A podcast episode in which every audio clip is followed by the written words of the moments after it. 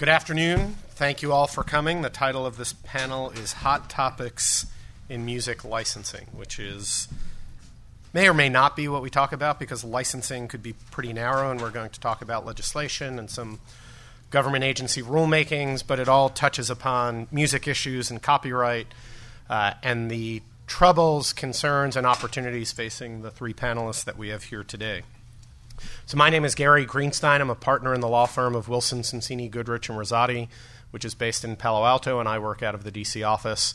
And I've got two current clients on the panel and one former client on the panel. And at the end of the day, I'll have you vote to see if you can figure out uh, who I currently represent and who I used to represent to see if I was fair. Uh, or who you should continue representing. Or who I should continue to represent.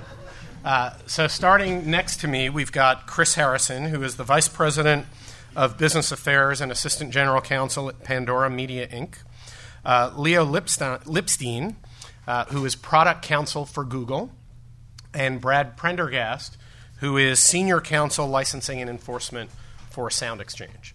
Uh, so we have great experience on the panel, a very good mix. We do have one glaring omission in that we do not have a representative of music publishers on the panel, and frankly, we don't have an artist representative uh, on the panel as well. But I, uh, well, actually, let me best. take that back. Brad, Brad would correct me yeah. and say that Sound Exchange represents the interests of artists, which they do.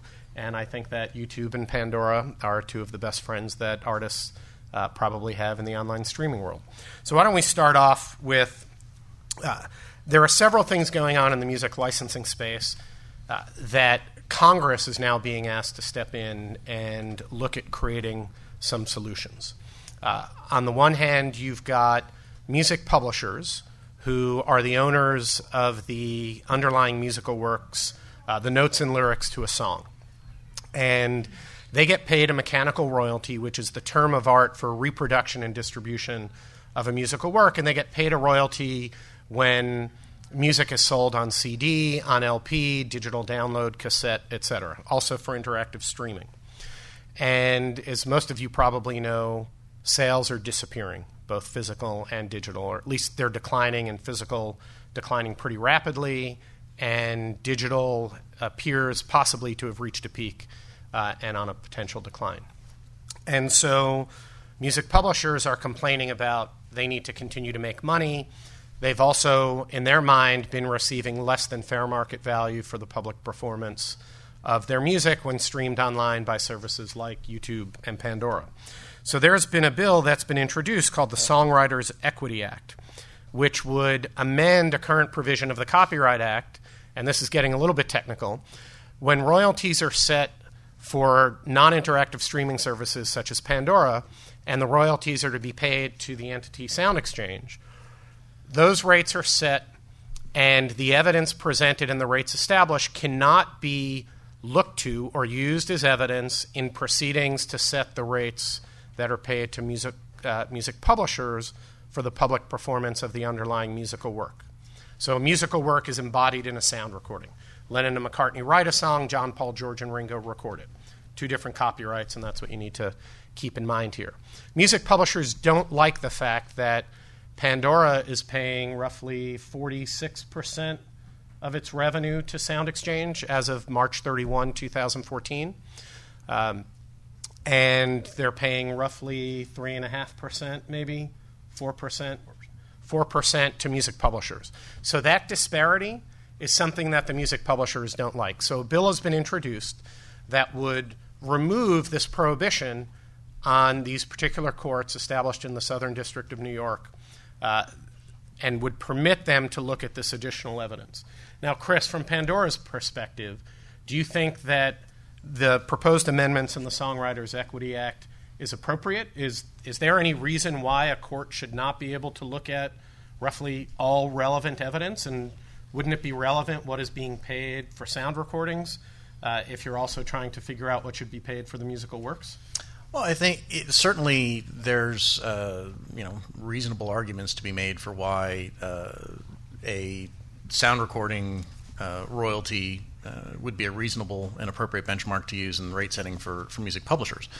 having said that, you know there are the, the purpose of a benchmark is to be as as uh, closely comparable to the uh, license that's being priced, and there are clearly far more comparable licenses available to consider. Uh, the problem that the publishers have is that those far more comparable uh, licenses have rates that are significantly lower than what uh, Pandora pays as a percentage of revenue uh, to the uh, sound recording copyright owners. So, you know, if you go back and look at the arguments that were made by the record labels and by record label executives who had uh, management authority over both the label side and the publishing side of the business during Web 1, the, the first webcaster rate setting proceeding. Uh, the record labels themselves went to great pains to explain to the, the Copyright Royalty Board uh, how different the business models and uh, particularly capital investment made by record labels uh, as opposed to music publishers. So, you know, the, certainly understand uh, and appreciate, you know, the the desire to have all relevant benchmarks be considered. Um, but if you're going to leapfrog over, as I said, uh, benchmarks that are, are clearly more comparable, benchmarks for the performance of, of the underlying musical works uh, by terrestrial radio, uh, by satellite radio, uh, by uh, you know uh, tele,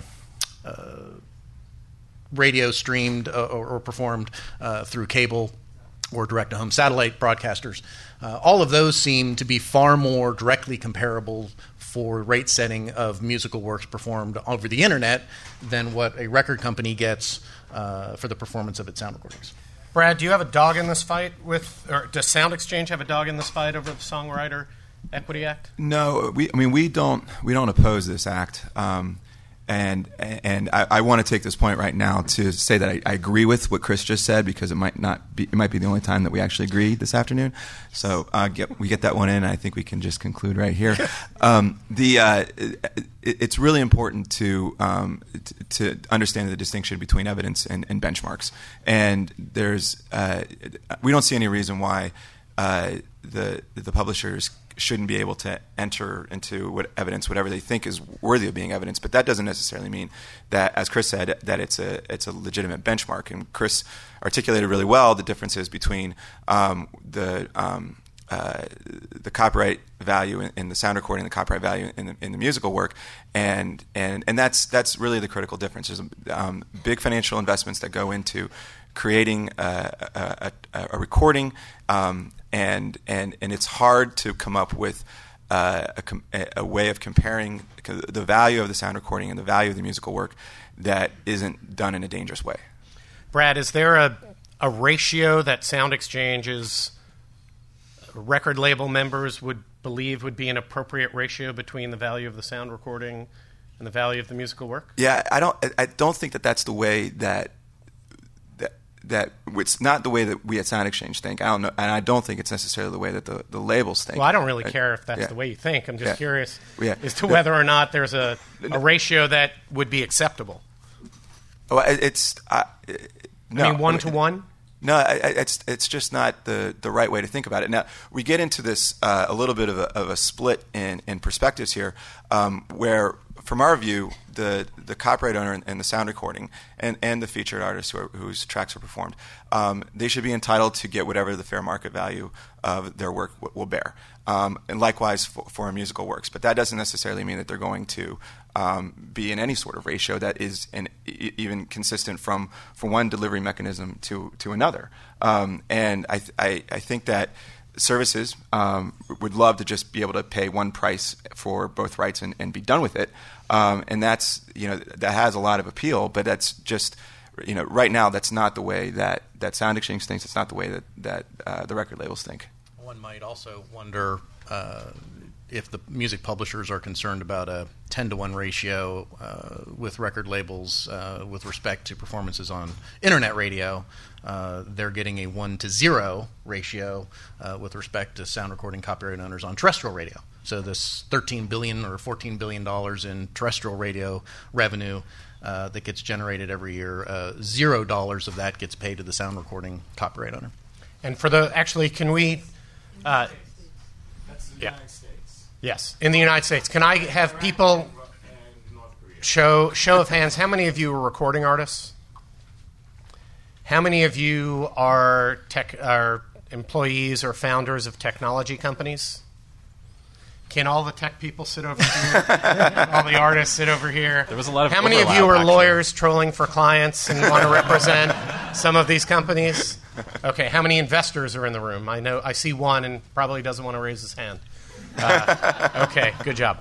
Uh, so on the on the issue of the fees being paid for the sound recording versus the musical work on the public performance side, there was recently a litigation between Pandora and ASCAP, a rate-setting proceeding before the United States District Court for the Southern District of New York, and in that case was the issue of how much should Pandora pay to songwriters for the use of underlying compositions, and that outcome uh, followed some how would we call it gameplay by music publishers potentially where they were selectively withdrawing rights from each of ASCAP and BMI to try to claim that a license or licensees could go to ASCAP to get rights to use the musical works in the ASCAP repertory for all uses other than what are called new media uses. So internet related uses by a Google or a Pandora.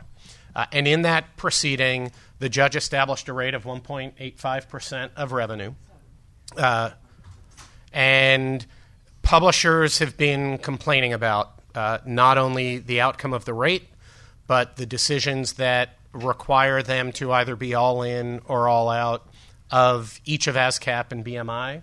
Uh, I guess the, the first question I have is was that decision properly, or was that rate properly determined? Uh, probably not very fair for you because you were a litigant and we're going to know your answer. Uh, Leah, what, what is Google's view as to the determination of the rate court, both as to the rate and the decision that publishers have to be all in or all out? So I think our concerns are much more on the second half of that question. Not so much the rate, although, of course, from a business perspective, the rate matters a lot to us. Um, I think the bigger concern for us is uh, from an operational perspective what happens uh, when uh, there's that kind of lack of certainty in licensing. So, for example, if um, one publisher can just pull out of ASCAP, how does a service uh, like YouTube, for example, uh, have to uh, recognize? How do we recognize that change? Um, and how do we uh, understand content on our platform uh, in respect of that withdrawal? Um, even if one, even if a publisher withdraws, even if it's, if it's only one publisher withdrawing, if they withdraw from only one PRO, for example, um, how do we identify the content on the platform that is then subject to that withdrawal? Um, that's a huge operational challenge for us, and uh, I think it's uh, I think our concern at the end of the day winds up being much more about uh, content stability and platform stability in light of uh, that potential major pothole in licensing. Well, why shouldn't publishers be permitted to freely associate with ASCAP for some uses, but not for others, Chris? I mean, you were in the middle of this litigation. Uh, well, I, I don't think uh, the ultimate position uh, that we took was that there weren't. Uh, well, let me say it this way: the the Department of Justice uh, took the position, uh, at least with respect to in, in the BMI litigation, that the consent decrees, as written, don't permit partial withdrawals. So.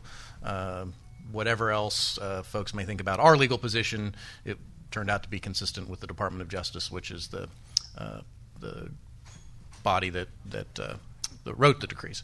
Um, having said that, though, I mean, we've never, uh, I've certainly never taken the position that partial withdrawals, uh, sort of on their face, aren't something that uh, shouldn't be allowed. Uh, if the decrees uh, are going to be amended, right, there's a process by which that those amendments occur. There's uh, discussions with the public. Uh, folks who have an interest in uh, both the user side and the and the owner side uh, can discuss, you know, how the uh, goals of copyright in general, uh, the dissemination of creative works to, to the public, can be furthered by partial withdrawals. The concerns of content users, uh, like a Google or a Pandora, uh, and, and our need to understand uh, and our desire to, to ultimately pay uh, correctly the, the owners of the content we use. Um, uh, and ultimately to be done in a way where you know if if we're going to have a, a, a, market that actually in which folks actually compete, uh, then we'd like not to see the kind of behavior that uh, the judge found uh, had occurred in. in, in the ASCAP case, which she described as coordinated behavior. So, just so for those who don't know, if you don't know what the consent decrees are, please raise your hand.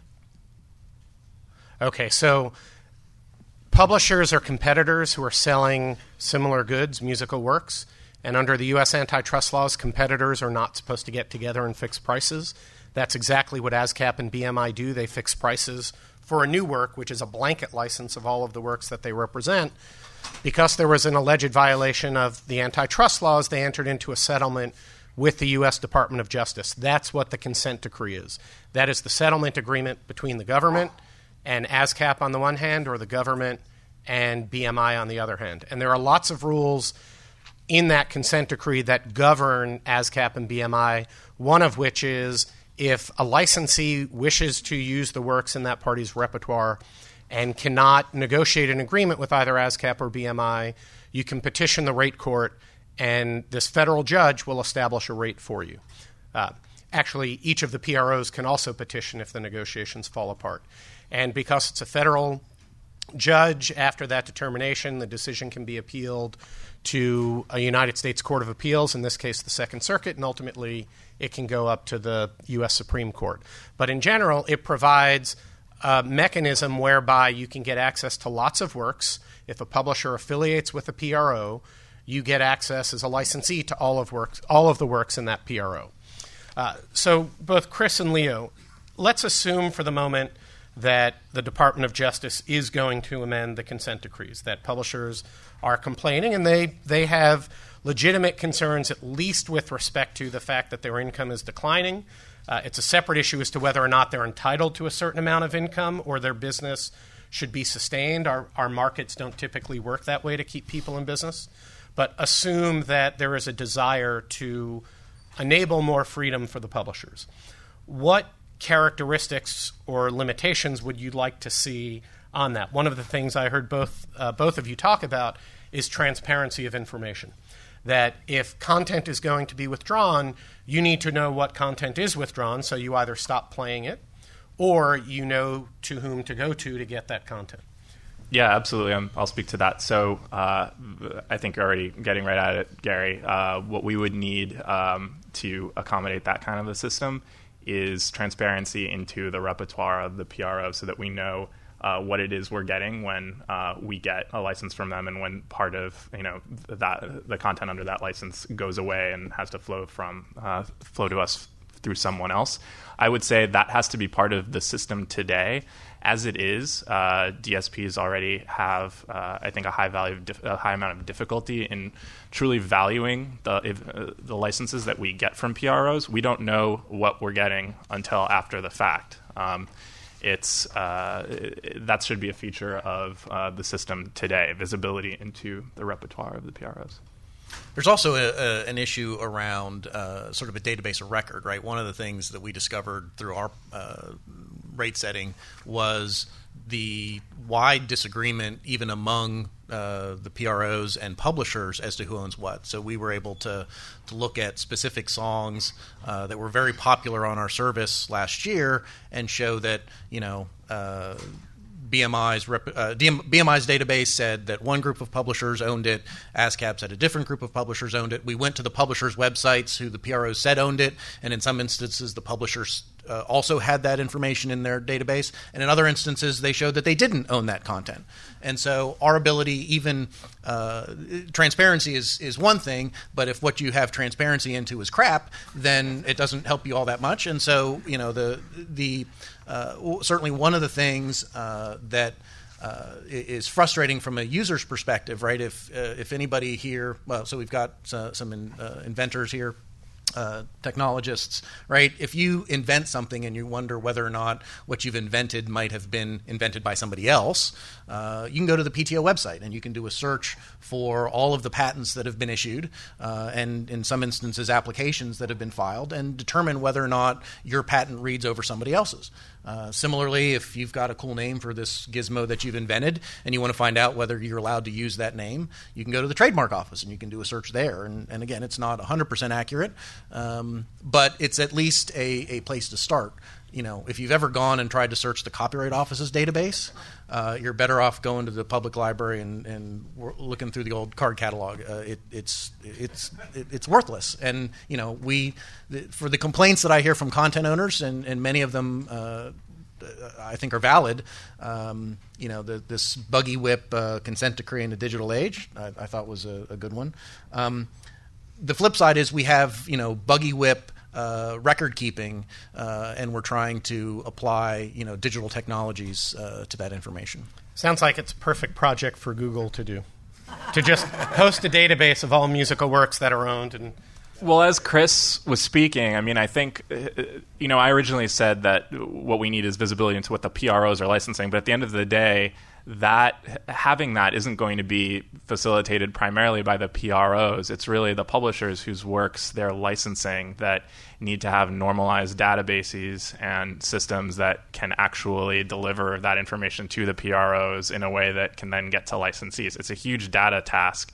Um, and I think certainly from a, a partner facing perspective and from a relations perspective, Google wants to um, and other DSPs want to help to the extent that they can, but there's really a limitation in, in that we're not the ones who own the stuff; someone else is. Um, they're the ones who ultimately need to uh, get their respective uh, houses in order. And I would say, you know, uh, Brad and, and, Sound Exchange have a have a critical role to play because one of the the big problems we have is to the extent we get information from publishers, what you typically get is a song title and composer information. Well, no one on the the user side pays any attention to the to the information that uh, of who wrote the song because it's who recorded the song that um, ultimately drives uh, the the royalties we paid into Sound Exchange, and so uh, you get this information that is title and composer without any reference to who might have recorded it.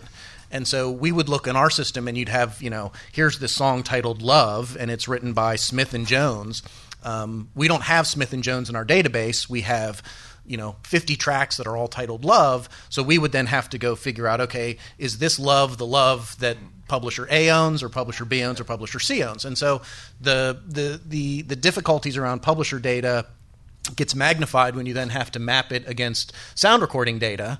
Um, and you know obviously uh, you know ring of fire gets covered what 70 times uh, by various recording artists. Um, that's actually a really easy example because you can say okay i know this one ring of fire uh, all of these recording artists uh, are, are, associated with the same publisher um, but it can also happen in the in the other direction. Yeah, that's right. And we, we need mechanisms to. I mean, need always drives in, invention, and we need mechanisms to push that, that need forward. And and I mean that's a classic example of. Uh, you know, we talked at the beginning of this presentation about the difference between the musical work and the sound recording. We at Sound Exchange we collect royalties exclusively on the sound recording side. Um, um, anytime one of Beethoven's, classical works is played by a classical station, Beethoven is listed as a recording artist. Um, and and we're, we're not we're not going to pay Beethoven, um, and and so we have to cl- we have to clean that that data, and we spend a lot of time cleaning it, cleaning that data, and we in, and over time we've developed a database that allows us to recognize okay when we get this line of data from a, from a service, we can understand that that service is intending to identify this particular track, not this particular musical work, not a different track, but this particular um, track. So that, and then we take that data, which helps us to identify what the service played, compare it to our internal database, our repertoire database of of who actually is the uh, the rights owner and and who are the featured artists on that track, so that we can we can send the money uh, in the right place. And so that's the, uh, it's an example of how as problems arise, you can you can use technology uh, to solve that problem. It's it's it's a slow process. It's a very slow process. It's and it should have happened a long time ago. Um, but it's it's it's it's in the works. Um, so the solution is somewhere down the road. I don't know how far, but it's down the road. So let let's switch from the musical work because we we've now moved over to the sound recording, and we'll come back to musical works for Section 115 reform. But on the sound recording side, in contrast to ASCAP and BMI that are governed by a consent decree, Sound Exchange administers a statutory license. And a statutory license is a mechanism created by Congress where Congress says, in our infinite wisdom, and no laughs at that, they believe that it is to the benefit of the American people to establish a regime whereby Congress eliminates many of the transaction costs of facilitating licensing. And so what happens is if a sound recording has been released to the public with the consent of a copyright owner, any licensee that complies with the statutory conditions, so the statute is many pages long and there are lots of conditions in there, and you comply with regulations adopted under that statute, and you pay the royalties and provide data on what you've played, you should you do have the ability to play any music and, or any sound recordings, I should say. And all you have to do is you provide reports of use and payments to Sound Exchange. And it's highly efficient. Sound Exchange has done a tremendous job in this area. You've distributed now over a billion dollars? Two billion, yeah. Two billion yeah. that they've distributed now. And from Pandora's perspective, Pandora doesn't have to figure out who the owners are. Pandora takes the music, plays the music, and then they provide lines of code, not lines of code, but lines of information on what they played, and then Sound Exchange assumes the obligation to figure out who to pay. And if you're an artist and you've not, uh, if you've released music and you've not registered with Sound Exchange, you should because there could be money there for you. Uh, and it's foolish not to. If you own an independent record label, you should do the same thing. But is the Section 114 and Section 112 licenses working well, Brad, or does Sound Exchange believe they need improvement, they need expansion, they need to be narrowed? What's the general view of Sound Exchange? And yeah. and sort of give us a hint as to what your comments are right. going to be sure. on Friday no, with the Copyright Office. The, the, the statutory licenses on the sound recording side, I, I think, have worked out great. Um, you look at how they've allowed they've they've allowed a, a, a non-interactive webcasting industry to, to, to get going and and to um, thrive at least from the standpoint of the number of services that have come into the space. Um, and from the standpoint of, of the, the, the, royalties that have in, in, uh, increased over time. So, uh, give you a couple numbers. Um, Ten years ago, um, uh, you know, 400 some services were using the statutory license. Uh, today, 20, 2,500 services are using the statutory license. Uh, 10 years ago, we distributed $20 million. Uh, last year, we distributed $590 million. That's 30 times the previous amount. Um, so a lot of growth has happened. The statutory license uh, its brilliance is that it's easy for services uh, to use. We had this conversation for a few minutes about how it's incredibly difficult to find out who owns what on the musical work side. As Gary pointed out, if you decide to use a statutory license, um, you're you're able to use any any recording that's ever been um, commercially released. Um, Pandora doesn't have to worry about who actually owns what. It has to worry about identifying which tracks were played that it played, so that we can figure out who to pay the, those royalties to.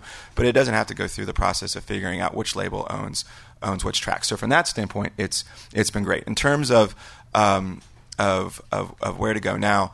Um, I think the biggest issue facing the statutory license is uh, is is an issue of convergence between um, purely non-interactive services and and services that are more that are custom radio and and and moving on on the spectrum from non-interactive toward interactive. Um, and, and and and reaching closely to that line. Why is that line important? Well, non uh, non-interactive services can use the statutory licenses. Interactive services cannot. If an interactive service wants to uh, stream, it, it, needs to go to the record labels and incur those transaction costs um, in order to get, to get uh, direct licenses in place. Um, the, uh, the, the consumer, the listener out there, uh, is growing more and more to expect uh, the type of customization that Pandora offers, or that or or that iTunes Radio um, offers, um, or any other service that's you know a, a customized radio experience, um, and and that's moving the uh, the needle more toward the Spotify's and other interactive services that are out there. Um, the uh, and so that I think the challenge for the statutory license is whether um, it's it's it's going to be um, relevant in, in, in sometime in the future as customers move more and more toward demanding a more customized, perhaps more interactive experience. Brad, we, we joked in a prior panel here in San Francisco a couple of weeks ago that Sound Exchange likes to kill kittens. And the kittens are a metaphor for small webcasters. Yeah. And some of the numbers you threw out 400 services 10 years ago, 2,500 services today, $20 million paid 10 years ago, 590 million paid. And we can find out from Chris out of that 590 million how much of that is attributable to Sound Exchange. I asked, though, how many of those services that are paying uh, from that 2500 are paying under a regime that had to be enacted pursuant to a law passed by Congress because the Copyright Royalty Board established royalty rates that were too high for most of these services, yeah. and uh, the server and the evidence of those deals is in fact not even admissible. So you talk about 2,500 services, but if the major labels had their way, and if Sound Exchange in fact had their way, we probably would have had many fewer services. Yeah. So um, what Gary's talking about is uh, it, uh, when when the rates were set for 2006 through 2010, um, the rates were set at at a, at a level that uh, webcasters um, said were just not sustainable. Well, not and, not just. I mean, they may have said that, but it's also true empirically yeah. if you look at it. So let's just take Pandora as an example. Pandora, Chris just said uh, March 31, 2014 content acquisition costs for Pandora were 46% of revenue. It's in the, the 10Q. That the rate that Pandora pays is the greater of 25% of the company's entire US revenues or a per stream rate. And they're currently since they're paying at 46%, you know they're not paying under the 25% prong. So the 46% is based upon the number of performances. The rates that Pandora pays is pursuant to the Webcaster Settlement Act of 2009, which currently is offering a discount of roughly 75% from the CRB rates. So if you were to look at grossing up 46% uh, by 1.75, you get a pretty high number, you know, pretty close to 100% of the company's revenues. I think you're looking at, looking at it slightly wrong in the sense that we wouldn't be uh, operational in 2014 had the CRB rates that were established in 2007 uh, gone forward. I mean, so they would have they, we would have been well. We would have been in 2007. The royalty rates would have been 130, 140 percent of revenue, and so you don't get funding. You don't grow your business. You don't operate at 100. You know, at 140 percent of revenue, you can't make it up on volume. and that doesn't include the parity that the publishers want. Yes, uh, 280 percent is worse. Right. so Brad, uh, and th- this is where I throw you the softball about it's not an expense, it's a blank issue, but 2,500 services, and I see a bunch of them in the room that I know are small webcasters uh, and availing themselves of alternative rates that are extended pursuant to the, or entered into pursuant to the Webcaster Settlement Act. How is it that Sound Exchange, which is a great friend to the artist community, uh, can say that it is supporting a thriving industry when the rates it has continuously proposed would put these services out of business but for congressional intervention. So there's, I think there, it's important to recognize that the world of, of 2007 or 2008, 2009 is different than the world uh, of 2014. Um, the webcasting industry has matured immensely um, during that time. We see that in the fill in the blank word monetization um, uh, abilities of, of services, um, that, that, that, their ability to monetize and, and, make money selling selling ads or uh, or selling subscriptions uh, online has has improved. The um, it, it's never going to be uh, one thing that we would like to see, and this is going to be in our in our notice of inquiry response, is that the the um, there should be an ability to designate um, certain settlement agreements as as non-precedential. And and you you made it sound earlier like that's a bad thing. That that means that those rates can't those those agreements can't be used as evidence in in, uh, in subsequent rate proceedings. But I would say that they're a good thing. It means that we can continue um, as an industry to uh, have rates that allow for younger services to get going. That's what Pandora was seven or eight years ago. Um, but as time goes by and as services uh, mature and are able to, to monetize, then then we do think it's important for them to be paying uh, fair market value. We can we can have a a, a, a, good healthy debate about what is fair market value, but the rates should reach a point where they are fair mar- uh, fair market value for, for artists and record labels. How, how many people operating under one of the Webcaster Settlement Act agreements are in the room right now? Small pure play, pure play, small commercial. So a handful of companies. So there's hope uh, from the statements. But one of the things I heard is that, uh, and I'm going to use lowercase s here, Pandora, you're just slacking off and not generating enough revenue. It's a it's a revenue problem. You you got to get better salespeople, more ads on internet radio. You've got to charge more people subscriptions. Stop giving away the music for free. You're just not doing your job. Yeah, you know, seventy percent revenue growth year on year is uh, is uh, really slacking. We'll we'll have to uh, pick that up. Leo, no, let me respond to that. Um, it, we're, we're not saying that Pandora is slacking, um, and, and, and, and, in fact, um, I mean Pandora has been responsible for um, a huge portion of the, of the growth in the webcasting industry, um, and and and we would never say that Pandora has been slacking off on on on the ability uh, to monetize. Um, the and, and it, one thing that uh, is worth debating is that from from my perspective, um, the the the year over year increase in the in the rates um, might have actually spurred um, Pandora's um, uh, ability to be very very creative in, in selling ads. I mean, Pandora has taken the idea of of a of a national internet radio um, service and and sold ads locally. Um, and apparently has become pretty good at it. Pandora has taken uh, a, a world in, in, which listeners have an alternative to 12 minutes of, of ad time on terrestrial radio to just a couple of minutes of ad time on an hour of Pandora on, on the non subscription service. Um, and they figured out a way to, um, to, to add more, um, more time per hour without, without losing listeners. Your listenership continues to increase you know month over month, quarter. Over So they quarter. make significant investments to, cr- to generate a creative product and innovation for the use of music that benefits the record industry and the recording artists? All true in absolute terms, not relative terms. uh, another issue that is on the sound recording side, and, and one that is, uh, from a legal perspective, fascinating, is this question of pre 72 sound recordings. And so, uh, for those of you who don't know, sound recordings didn't receive federal copyright protection until 1972. And if you were if a sound recording was created prior to the date in 1972, it's governed by state law, not federal law. Well, there are a bunch of federal laws that services that have grown up in the internet age rely upon.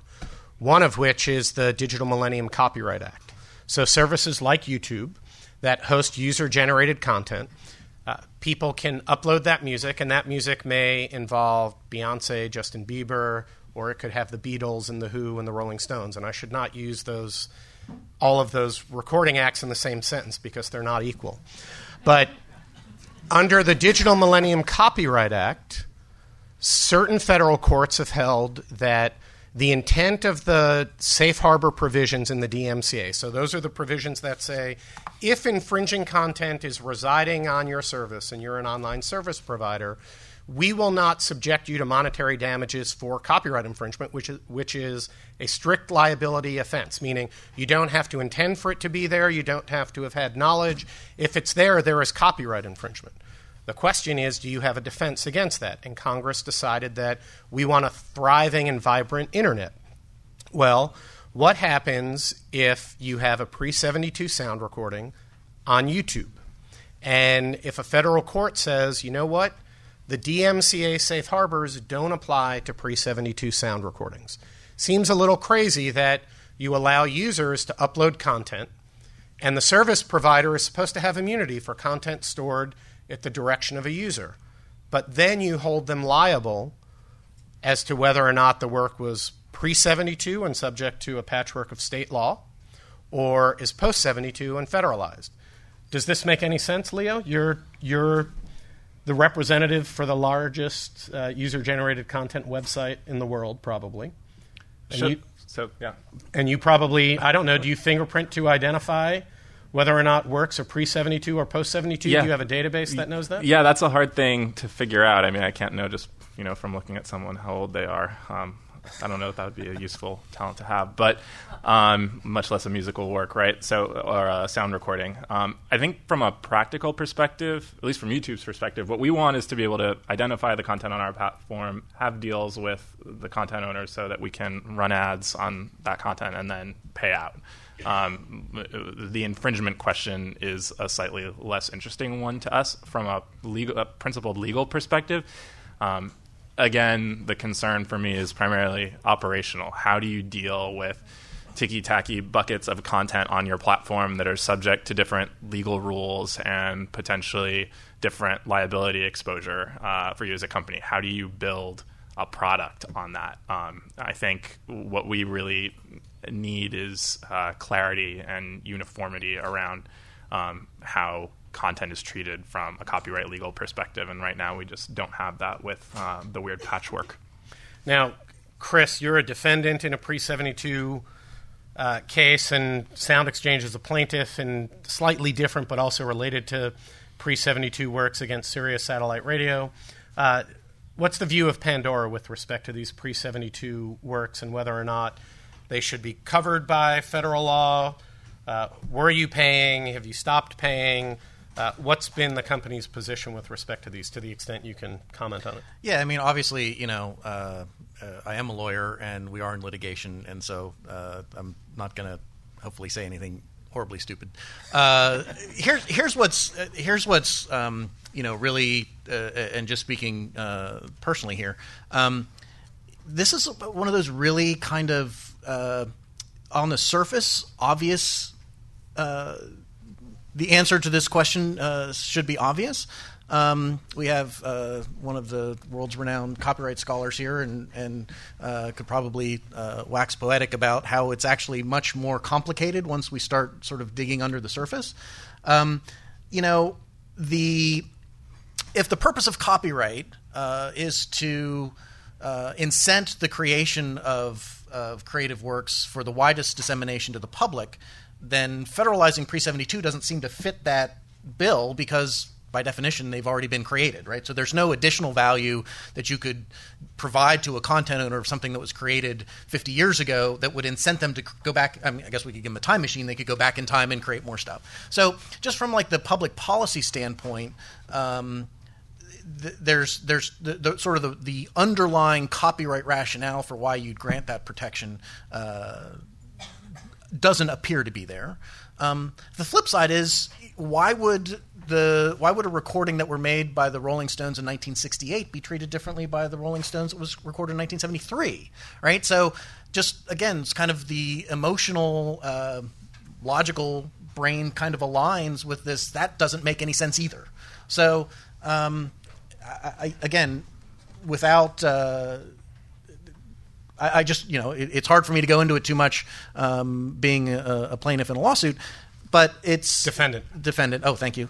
Um, uh, you're complaining a lot. I am. So I, I do. Yes, you're right. Complainant. Yes. Um, yeah. Again, I, I, I, think just from a it, a lot of it doesn't make sense.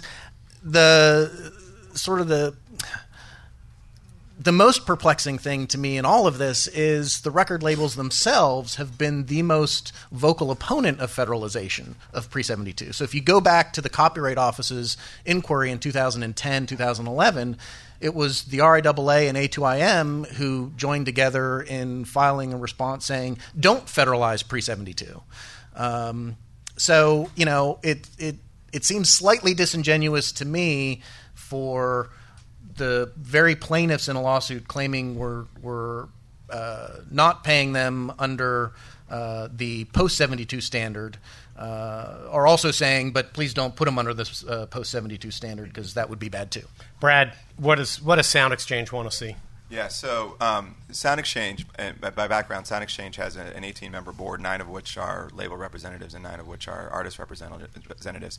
Um, and, and so uh, our position is, it really is threading the needle. We care about the statutory license, and so our focus is on the statutory license. And what we think should happen to pre seventy two is that they should be federalized to the extent that they're uh, allowed to um, that services can use the statutory license to play pre seventy two. The, the the statutory license.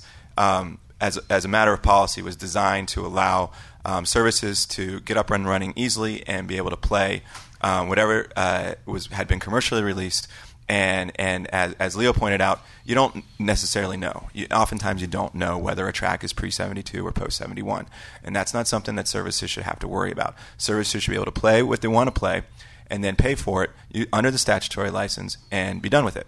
And so we think that um, partial federalization, to the extent that that puts pre seventy two recordings under um, the statutory license, makes a lot of sense. So expansion of the statutory license. can we also expand it to cover interactive services? Um, Personally, I would love that. Um, well, but sure, but, you would. It would be yeah. a lot more money. But then again, um, there's uh, we have other constituencies who say different. the Copyright Office is conducting what's called a notice of inquiry on the effectiveness of music licensing in the United States. Comments were due this past Friday, and then the deadline was extended to this upcoming Friday. Uh, there are a long list of questions that the Copyright Office has asked, and there will be voluminous filings that are submitted by multiple parties. If you had one comment that you could share with this audience as to what you would like to tell the Copyright Office, as to uh, you have one wish as to what they could fix, what would it be? And we'll start with Leo. Uh, facilitate online licensing and give us data, please. Data. So going back to transparency of who owns what, both on the sound recording and musical work side. That's right, and it's not. It, it, there is a there's a fairness element in knowing what it is you're licensing and knowing what it is that you're paying for. But I think again, our issue is really an operational one. We we want to have a service. We want to have multiple services DSPs all want to be able to be in this game and do this thing, but to be able to do it, uh, we have to know what is the stuff that we're using, who does it belong to, who should get paid. Um, that's just the only sensible way to uh, make these products work. So, after the the tremendously successful rollout of healthcare.gov, and let's assume that maybe the U.S. Copyright Office would follow the Department of Health and Human Services, is Google in a position to maybe fund or host or manage this database? I think we sent some engineers to DC to help with that. Uh, you actually did. um, but um, so we already do that, right? Um, we have a content identification system for uh, for YouTube. Um, and we're constantly working on building that out and making sure that it can do its job effectively. I think if it has uh, the fuel to run, and that fuel is data, uh, it will run, and we will build it to keep running to be you know an efficient uh, and functioning vehicle. I think all I think all DSPs um, uh, want that. Brad, you got one one request. Terrestrial performance right. It, uh, it, it, this is an, equity for, for services, digital service providers. It's an equity for artists. It's an equity for record labels. Um, we, we all know that AM/FM radio doesn't pay any royalties to, um, for the sound recordings they play over the air.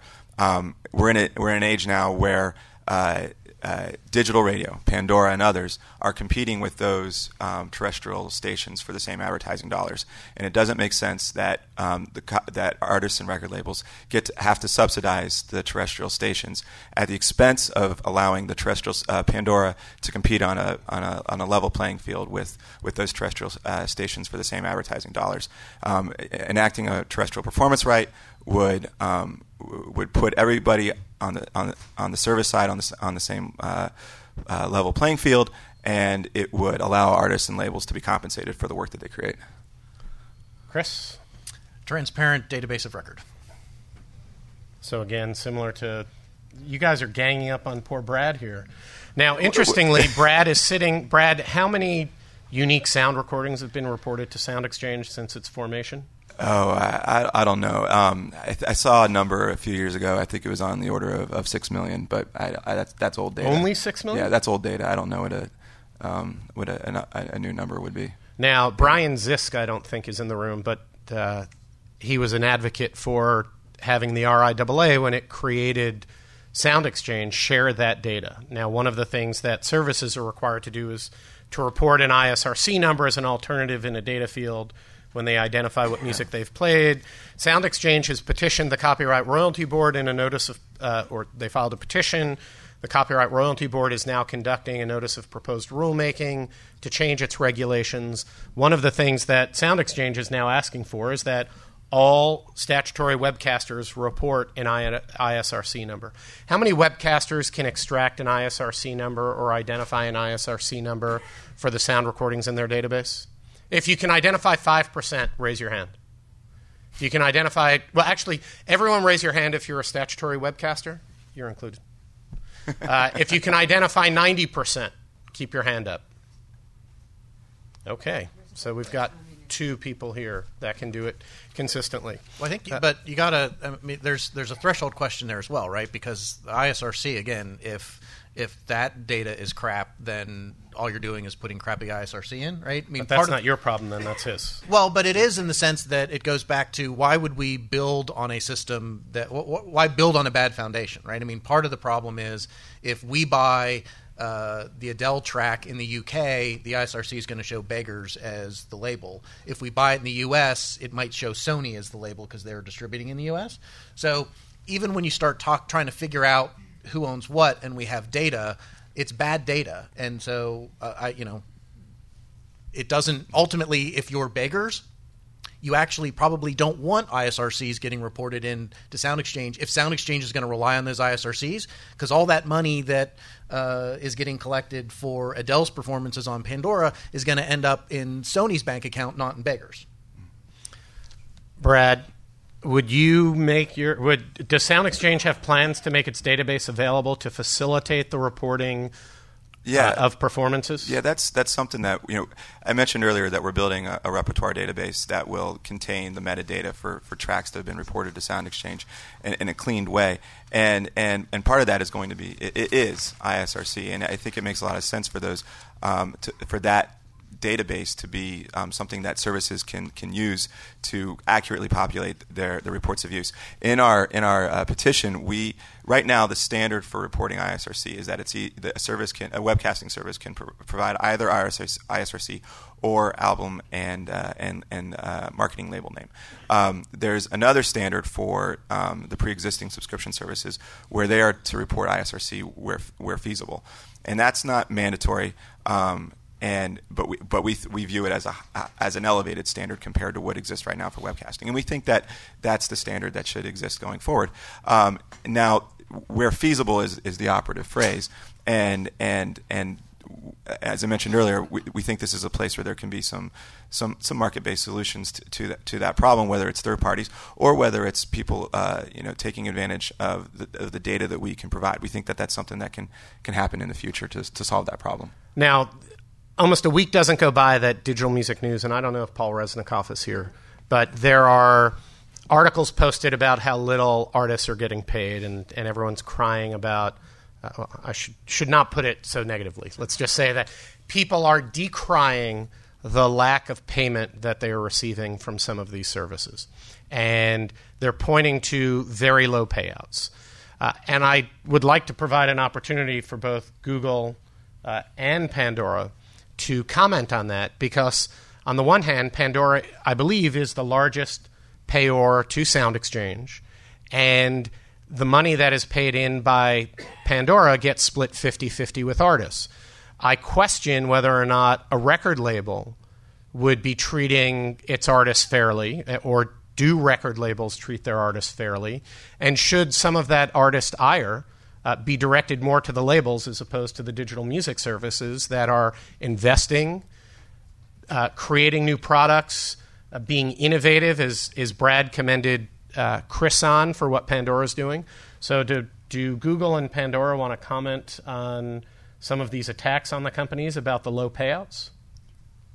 Sure, I can take that. Um, so, I think two things. First, there is very little transparency right now, unfortunately, about end to end payouts. In other words, how does money get from the source that generates it to the artists who ultimately created the content that made that money? Um, I think that's uh, a really difficult problem to solve. Um, in a, a, lot of ways, I think you have some first mover anxiety uh, from a lot of folks. You know, you've seen Spotify. Uh, try to go one step and have um, uh, tools that uh, give artists better insight into um, how much money uh, they're generating on their platform. But I think it's a really hard problem to solve. Um, and I think it's going to require uh, industry-wide um, collaboration and figuring out uh, how to improve that. Um, I think the data problem uh, that we've been talking about for a while definitely goes to that issue. Um, just having a better sense of who owns what and being able to, um, you know, sort of speak openly about that in a way that is reliable, where you don't constantly question uh, that, you know, from day one to day two, all of the data that uh, you relied on to make whatever representations about how much money you made and what made it uh, is suddenly going to go stale, and that everything you said the day before is going to be a lie or it's going to just be wrong. Um, and uh, I think, from the perspective of a company like YouTube, um, you know, I think what we really want is to grow the pie. What we're really focusing on is uh, expanding the service to, uh, for example, encourage content creation, to really uh, connect with fans of content, to have them upload more cool, creative stuff and get that stuff licensed so that we can pay content owners and make um, artists and songwriters more money. Uh, for um, new and original uses of their content, um, I think that's. Uh, I think our focus is on um, as I say, growing the pie, having the pool be larger, um, rather than figuring out, uh, rather than sort of continuing continuing the game of what I see as kind of tug of war between music publishers and uh, and um, record labels, all sort of trying to fight for the same dime being originated on the platform. Chris, thirty seconds because I want to give a couple of questions or get a couple of questions? Yeah, uh, you know, Pandora's uh, uh, extremely proud of the role we pay, play in the music ecosystem. You know, we we pay out hundreds of millions of dollars a year a year in royalties. Uh, you know, uh, we had a, a, blog post that, that Tim did. Um, a little over a year ago, where we detailed, you know, some of the, the, the scale in terms of the number of artists on our service that are getting six-figure royalty checks every year. Um, you know, it's it's it's something we should be proud of.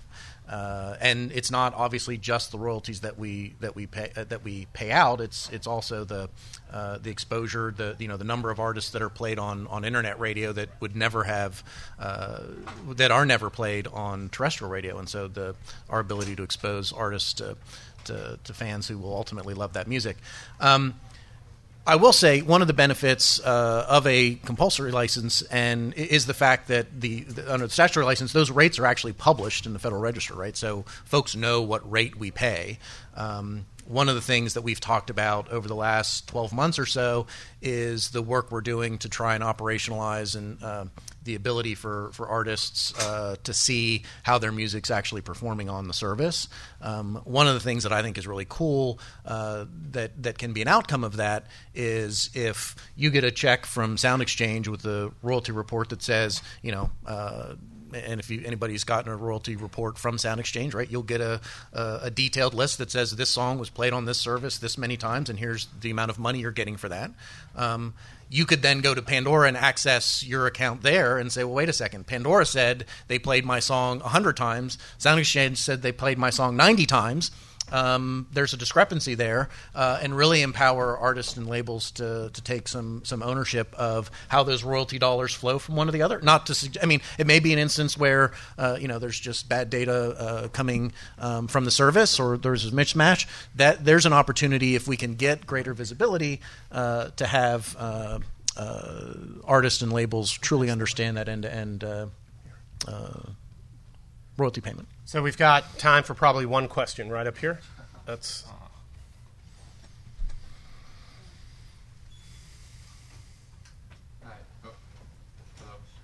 I don't. Oh, there it is. Uh, hi, I'm I'm Ari Herstand. I'm a am uh, an artist and I'm a blogger and I'm actually I write for Digital Music News a little bit. Um, and I uh, my question actually deals with Sound Exchange. I I, uh, I wrote a piece on Sound Exchange out of my frustration uh, as an artist trying to obtain my royalties from Sound Exchange because um, I couldn't figure out how to get paid, even though I signed up years ago. I submitted my reports to you, and I have my music being played on Pandora all the time. And um, the the reports that I get from Sound Exchange deal with um, about eight of my 80 songs that I've released, and I know that all my songs are being played on Pandora. Can, so, can we get to the question? My question. Um, the bad data that Chris was talking about. Um, how does Sound Exchange look to fix that bad data? Um, and, and I'm curious to know what Sound Exchange, what the steps are doing to uh, to help those artists and to actually get the money that uh, paid appropriately to the artists who are owed that. Yeah, to give you some insight, there's a couple of uh, uh, got to do it in 25 seconds. Understood. A couple of different moving pieces. One is um, speaking about services generically. When the data comes in, we've got a data management uh, department, 20 people that spend their time going line by line and, and trying to clean whatever data has fallen out during the first pass through. Um, and, th- and those people are actually taking the, t- taking a look at the lines of data, going to you know external sources to figure out what track is they're probably referring to, and then cleaning that. Um, and then the other uh, the other moving piece is on the artist side when an artist registers with Sound Exchange, Sound Exchange needs to make sure that it's got full data on what uh, repertoire belongs to that artist, and, and and and and we hope that we do a good job. Sounds like we didn't do a good job in your case, um, but we try uh, to do that, and that's something that we need to continue to work on. So I'm sorry that we ran out of time and didn't have an opportunity to take more questions. Hopefully, the panelists can stick around, maybe in the hallway. I know we've got Professor Nimmer who's going to be speaking in here. I'd like to thank Brian and Shoshana, San Fran Music Tech, and my fellow panelists for uh, speaking today, and all of you for coming. Thank you.